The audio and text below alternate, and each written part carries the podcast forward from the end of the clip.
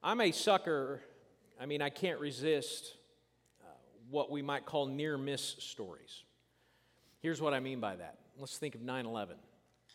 On 9/11, Michael Jackson, the pop star, the entertainer, was scheduled to be in the top floor of the World Trade Center for a meeting. He overslept because the night before he had been up for a long time talking to his mother and his sister on the phone, and because he overslept, he wasn't there. The actor Mark Wahlberg was scheduled to be on the plane that left Boston, but changed his plans at the last minute, so he and his family were not on that plane. The voice actor Seth MacFarlane was scheduled to be on one of the planes, but was given the wrong boarding time by his agent, showed up after boarding had closed. He couldn't get on the plane, and because of those near misses, those kind of chance random events of life, those more well-known names were not part of the horrific carnage on 9/11. But as compelling as could have been me stories are, should have been me stories are far more compelling. They are hero stories. They are meant to be remembered. They are meant to be rehearsed and shared.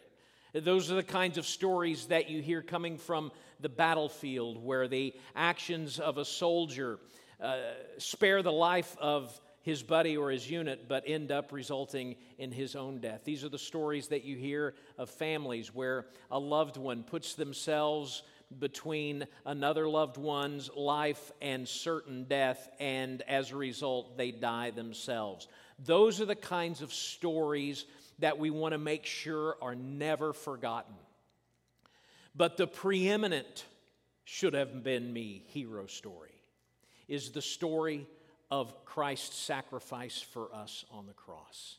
It is a story that should not be merely reserved for the Easter season, but instead it is the hero story that forms the basis of what it means to be a follower of Jesus in the first place. And we are, in our build-up to the Easter season, spending really 4 weeks lingering over the work of Christ on the cross to prepare us for and build us up to Easter. And we're doing that by looking, taking an extended look really, at a passage of Scripture familiar to many of us, Isaiah 53. Would you open your Bibles to Isaiah 53, please, in your copy of God's Word? Alan Finley, our church planning resident, introduced this passage to us last week and dealt with the first few verses of Isaiah 53. And I just want to refer to one of the verses that he led us through last week, verse 3. As Isaiah is being given the privilege through the telescope of prophecy to see the work of Jesus 700 years in advance, he makes note of Jesus and says, "He was despised and rejected by men, a man of sorrows and acquainted with grief, and as one from whom men hide their faces, he was despised and we esteemed him not." So he looks at Jesus, a man of sorrows, a man acquainted with grief, and as he ponders that, it leads to the question, well, what did he have to be sorrowful about? What did he have to be grief-stricken about? And then with one single word, the word surely, a realization begins to dawn on Isaiah, and he realizes this key fact about the sorrows and the grieving of Jesus. Verse 4, "Surely he has borne our griefs, and he has carried our sorrows." He's awakening by God's stirring in his heart to the fact that the sorrows and the grief of this one that he is seeing in the future is the sorrow and the grief of his people Israel, of the entire world, of him himself. He is bearing our sorrows and our griefs. And he says, "Yet we esteemed him stricken, smitten by God, afflicted." Stricken, smitten, afflicted. Why would he be stricken, smitten, and afflicted? Because of my sorrow. Because of the things that bring me grief. And this is where some dots begin to get connected for us. Those sorrows and the griefs that Isaiah is alluding to are the sorrows and the griefs that are produced by the human condition, living the human condition, living in a fallen world, and, most importantly, being a sinner who precipitates all of that in the world, of which we all are. And for us, sin is not really an outrage. For us, sin tends to be a misstep or a mistake or a moral boo-boo for which we expect from others mercy, forgiveness, grace. Hey, don't come down too hard on me. I've just done this thing. I don't deserve your rebuke. What I deserve is your compassion. That's how we view sin, as something that we immediately, without any kind of conditions at all, should offer forgiveness and mercy and grace to someone else. That's how we view sin. But he says, okay, he's bearing our sins, he is bearing our sorrows, he's bearing our griefs, and yet I view his life as being stricken, smitten, and afflicted by God. Could it be that sin is a far bigger deal than what I have given it credit for being? Could it be that sin is such an outrage before God that it deserves a firm, holiness-driven response that would result in the death of this one whose life I'm seeing? And all of this is rolling around in his head. And he really begins to focus in on what all of that means in verse 5. He says, we esteemed him stricken, smitten by God, and afflicted, but, and this is the realization, he's wounded for our transgressions. He was crushed for our iniquities. Upon him was the chastisement that brought us peace, and with his stripes we are healed. There are two ways I want to approach verse 5.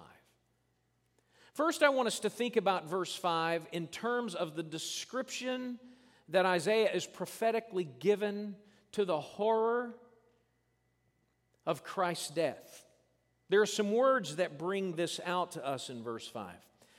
The first part of verse 5, we see the word wounded. Many of our English translations are going to translate that as the word pierced. And there's a reason for that. Frequently, that word in the Old Testament is used to communicate the idea of murdering someone, of killing someone, but frequently at the edge of a sword. So this is a violent, blood-producing death that he is seeing in Jesus. The word crushed can mean, in the Old Testament, general opposition, but it can also reference the crushing of a body causing death. Then we see the word chastisement. Carries with it the idea of physical punishment, of physical discipline. So this is a physical experience that Christ is experiencing, and not some metaphysical thing taking place. And then finally, we see that it was by his stripes that we are healed. In the Old Testament, that word frequently communicates the idea of open battle wounds. And so he is painting for us, 700 years before it happened, the horrific manner of the death of Jesus, which is something that people of our theological ilk, frankly, love to run by quickly. I remember when we started our Good Friday Tenebrae service years ago, which, by the way, we will have in person this year for the first time in 3 years. I remember the first time we did that, and if you've been to that service, you know we just kind of conclude just feeling the weight of the death of Jesus and the manner of it, and just letting it sit there. And the almost uniform objection to that service that we got from people early on was, well, but Jesus isn't dead anymore. He's alive, and that's our impulse. Our impulse is to run quickly past the death of Jesus so we can get to the happiness and the celebration of Easter. But we could learn from our Catholic friends. Several weeks ago, or 2 weeks ago, I was in Mexico, and I was touring a cathedral. And in that cathedral, there were all of these various depictions of the suffering and the death of Christ. And what frequently people like us, Protestants, want to do is to say to our Catholic friends, "Don't you know he rose again?" To which our Catholic friends could say back to us, "Yes, but don't you know he died? Don't you know he suffered?" We run past that.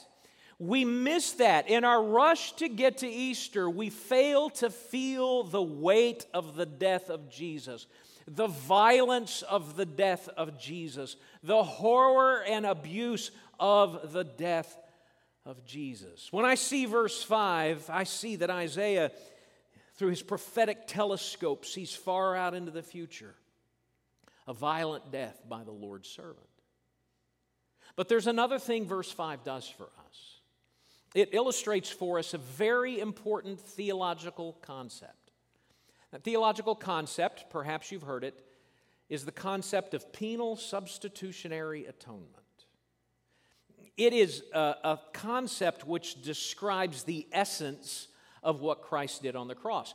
It does not describe for us the fullness of all of the work of Christ on the cross, but it does describe its essence. It, in other words, is the canvas upon which all of the other things that the cross represents is painted. You cannot understand the cross without understanding penal substitutionary atonement, and it is illustrated for us in verse 5.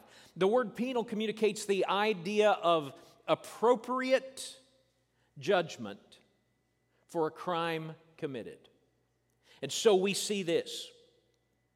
He was wounded for our transgressions. He was crushed for our iniquities. In other words, it was because of what we had done that deserved judgment, that he was the one being esteemed stricken, smitten, afflicted by God. Those words, iniquities and transgressions, are words which in the Old Testament communicate really the essence of what sin is. The essence of sin, please hear me on this, this is important to grasp in just walking with Jesus. The essence of sin is rebellion. If you could find one word that would describe sin, the best word I think you could use is the word rebellion. Most of what we call sin and classify as sin are the effects of that rebellion. In other words, I lie because I'm a rebel. I do not honor the Lord with my body because I am a rebel. Rebellion is the essence of sin. And the words that Isaiah is using here are words which communicate the idea that we know the right thing to do. We know that God has the right to dictate what we should do. And knowing all of that, we choose to do our own thing. Again, this is drilling down into something that we can't forget, and that is the outrage of our sin before God. We just simply cannot run past that. I've said this before, but I think it's worth saying again. We frequently view sin as something akin to accidentally throwing a ball through a neighbor's window. But what sin is, to get to kind of the idea of the difference it is from that inadvertent ball throw, sin is breaking the window, charging inside, and murdering the occupants. That starts to paint for us the difference between what we perceive as sin and what sin really is. And that is deserving of judgment. And Jesus took it on himself. Penal, and then the idea of substitution. Upon him was the chastisement that brought us peace. Chastisement, again, the idea of physical punishment. And we get from the first part of that verse that he is experiencing our judgment, but he's communicating here that because he experienced our judgment, we got his relationship with God. Jesus Christ is the second person of the Trinity. He is the eternal God. And as such, Jesus enjoyed perfect fellowship with the eternal God as God throughout all of eternity. But in substituting himself for us, he not only pays our penalty, he gives us what he's always had with God. He gives us peace, substitutionary, then the idea of atonement. With his stripes, we are healed. Through his wounds, through his bloody death, we are healed. All of the devastation wrought by our sin is paid for in the penal substitutionary atoning death of Jesus Christ. And our nature at this point, having been given admittedly bleak news to this point, is to latch onto that word healing and say, yes, tell me more about that. Tell me more about what it means to have my relationship with God restored. Tell me more about what it is to live in the victory of the peace that Jesus Christ has accomplished for us. But it's as if God whispers in Isaiah's ears, don't run and don't let anybody who reads your word run right by this yet. I want it to sit heavy. I want you to linger on it. I want people to not run by this. And so in verse 6, he says, all we like sheep have gone astray. We have turned, unless we misunderstand the word all, he interjects, everyone to his own way. And he says, the Lord laid on him the iniquity of us all.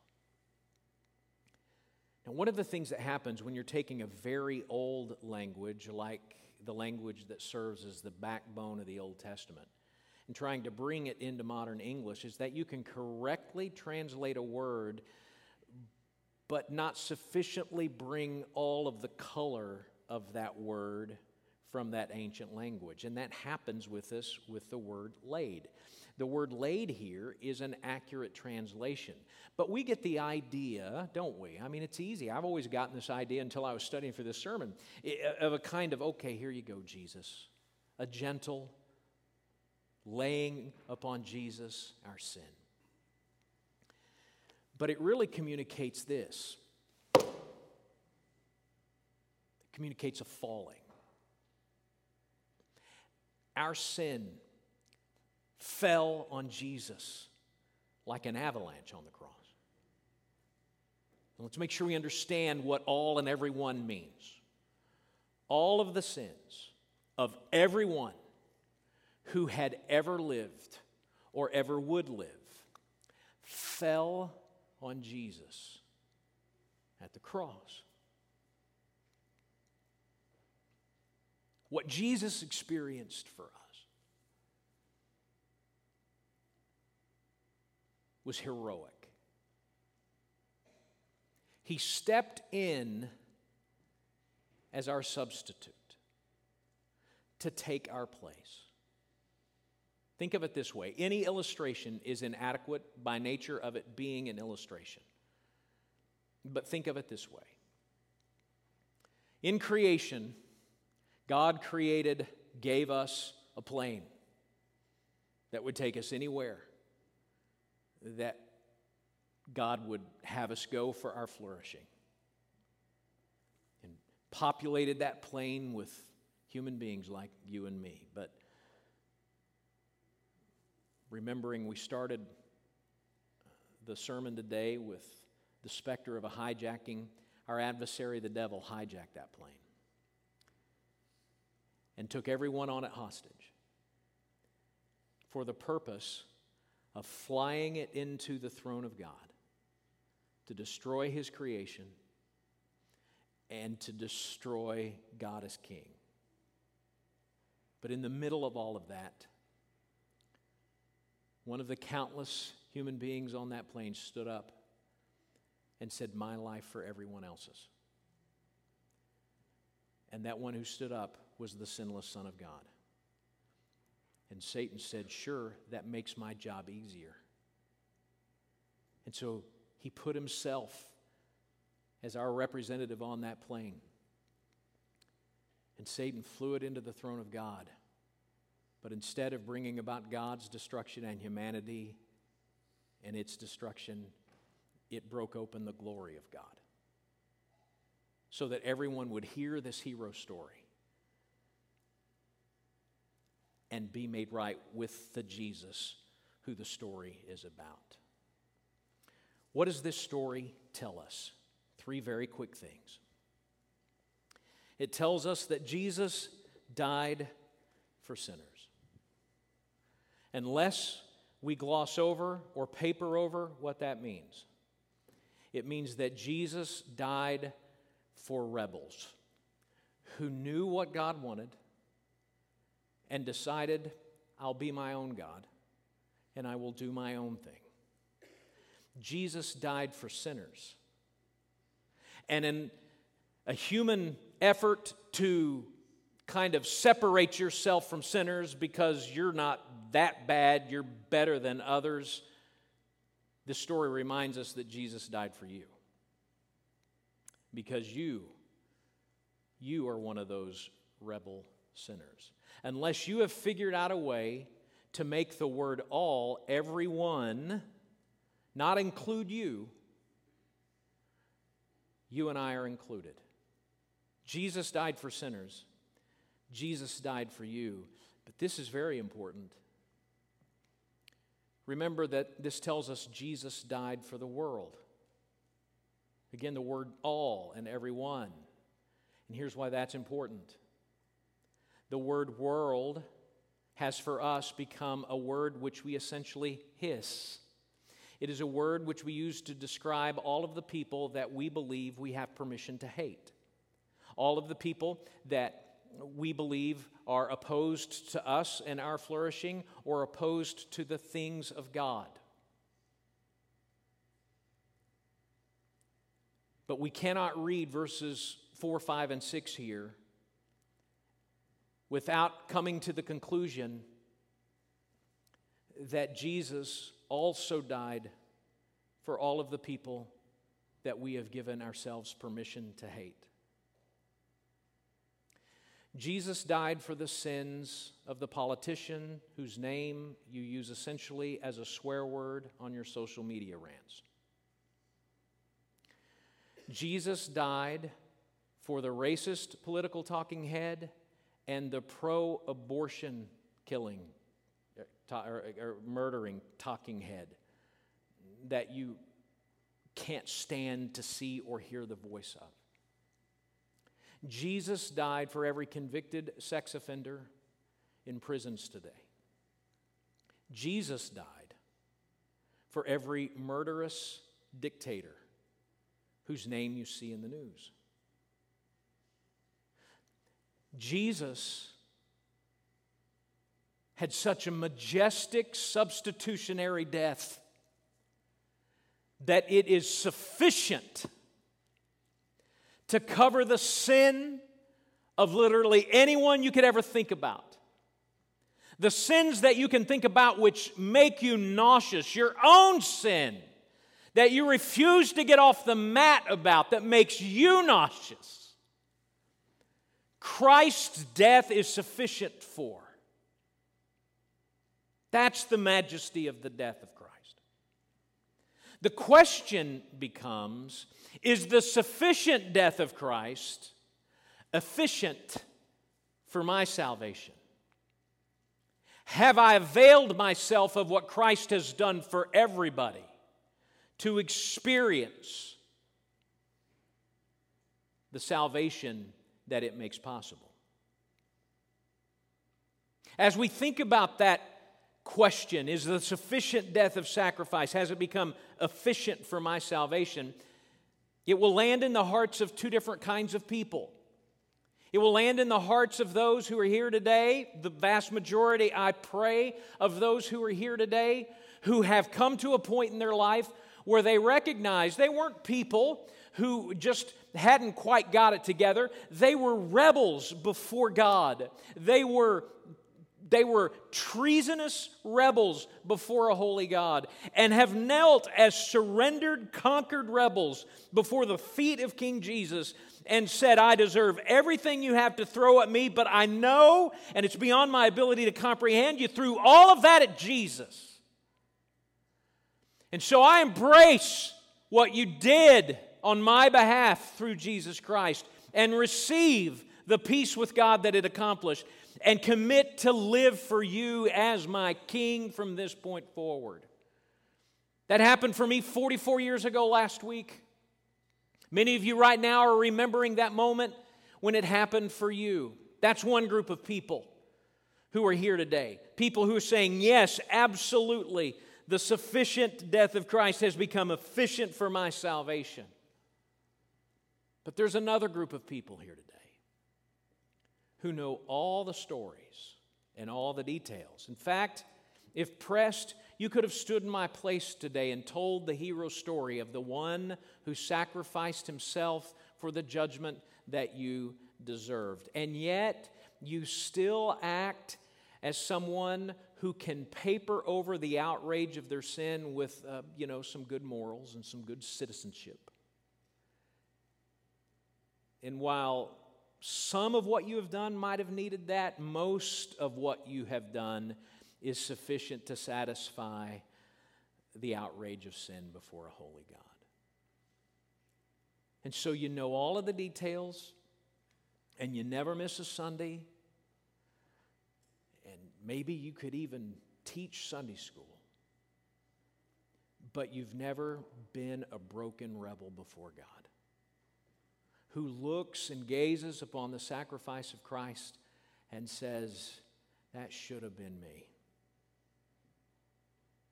That should have been me. And cried out to God, you didn't have to give me mercy, you gave me mercy. If you'll take this rebel back, and he always does, I'll live with you as my king from this point forward. That's what all of us have to do. We all have to come to that point where that kind of powerful, life-altering before-after event happens. Not church, not baptism as an infant, a child, or as an adult. Not some kind of religious ceremony, not some kind of moral action. We have to do that. And the proof in the pudding is this. If that has happened, you will never be perfect, but we will be able to observe your life. You should be able to observe mine and say, that guy belongs to another. That woman belongs to another. And if you can point back to something but have no evidence in your life that other people say, yep, I see Jesus, then the Scripture's testimonies, that thing that you're trusting never happened. It was like the seed cast on the ground or in the shallow soil or in the thistle. Someone who has really given themselves to King Jesus will not be perfect, but you'll be able to tell Jesus is in control. You won't be blameless, but you will be on an upward trajectory to live for Him. So has that happened? Has that life-altering moment happened for you? Let's think about that as we go to the Lord right now. Heads bowed and eyes closed.